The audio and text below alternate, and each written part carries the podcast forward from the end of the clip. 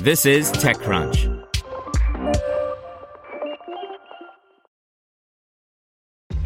This episode is brought to you by ShipStation. You know, some things take a lot of work, like sending little robots to far off distant planets. And just as that's challenging, so too is running a successful e commerce business, especially when there's so much to do. So I want to introduce you all to ShipStation. Now, I love using ShipStation because of its easy to use dashboard, which makes managing orders and printing labels a breeze and super smooth. Oh, and the customer service is just out of this world.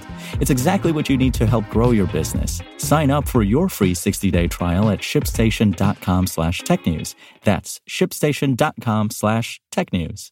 PC shipments rebound slightly following COVID 19 fueled decline.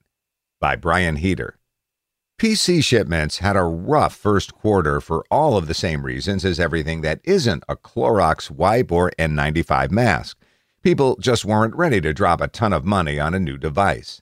The impact of COVID 19 was lessened slightly by IT departments and individuals adapting to the new remote working reality, but the numbers were far from ideal overall, due in no small part to issues with the supply as the virus hit China and other parts of Asia.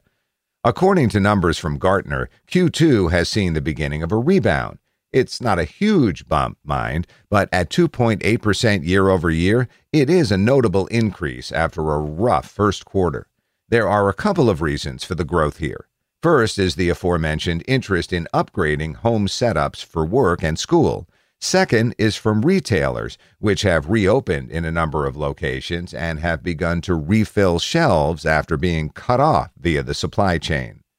Lenovo stayed at the number one spot, with HP following close behind. The company saw 4.2% and 17.1% increase in shipments, respectively. Dell, Apple, and Acer rounded out the top five. All told, the U.S. market is up 3.5% for the quarter as well. Mobile computers in particular saw the biggest growth, helping to curb some of the attrition among desktops. Notably, Gartner believes the growth will only be temporary, so take the good news where you can get it, PC makers. This uptick in mobile PC demand will not continue beyond 2020, as shipments were mainly boosted by short term business needs due to the impact of the COVID 19 pandemic, Gartner analyst Mikako Kitagawa says in the release. Want to learn how you can make smarter decisions with your money? Well, I've got the podcast for you. I'm Sean Pyles, and I host NerdWallet's Smart Money Podcast. Our show features our team of nerds, personal finance experts in credit cards, banking, investing, and more. And they'll help you make the most of your money while cutting through the clutter and misinformation in today's world of personal finance.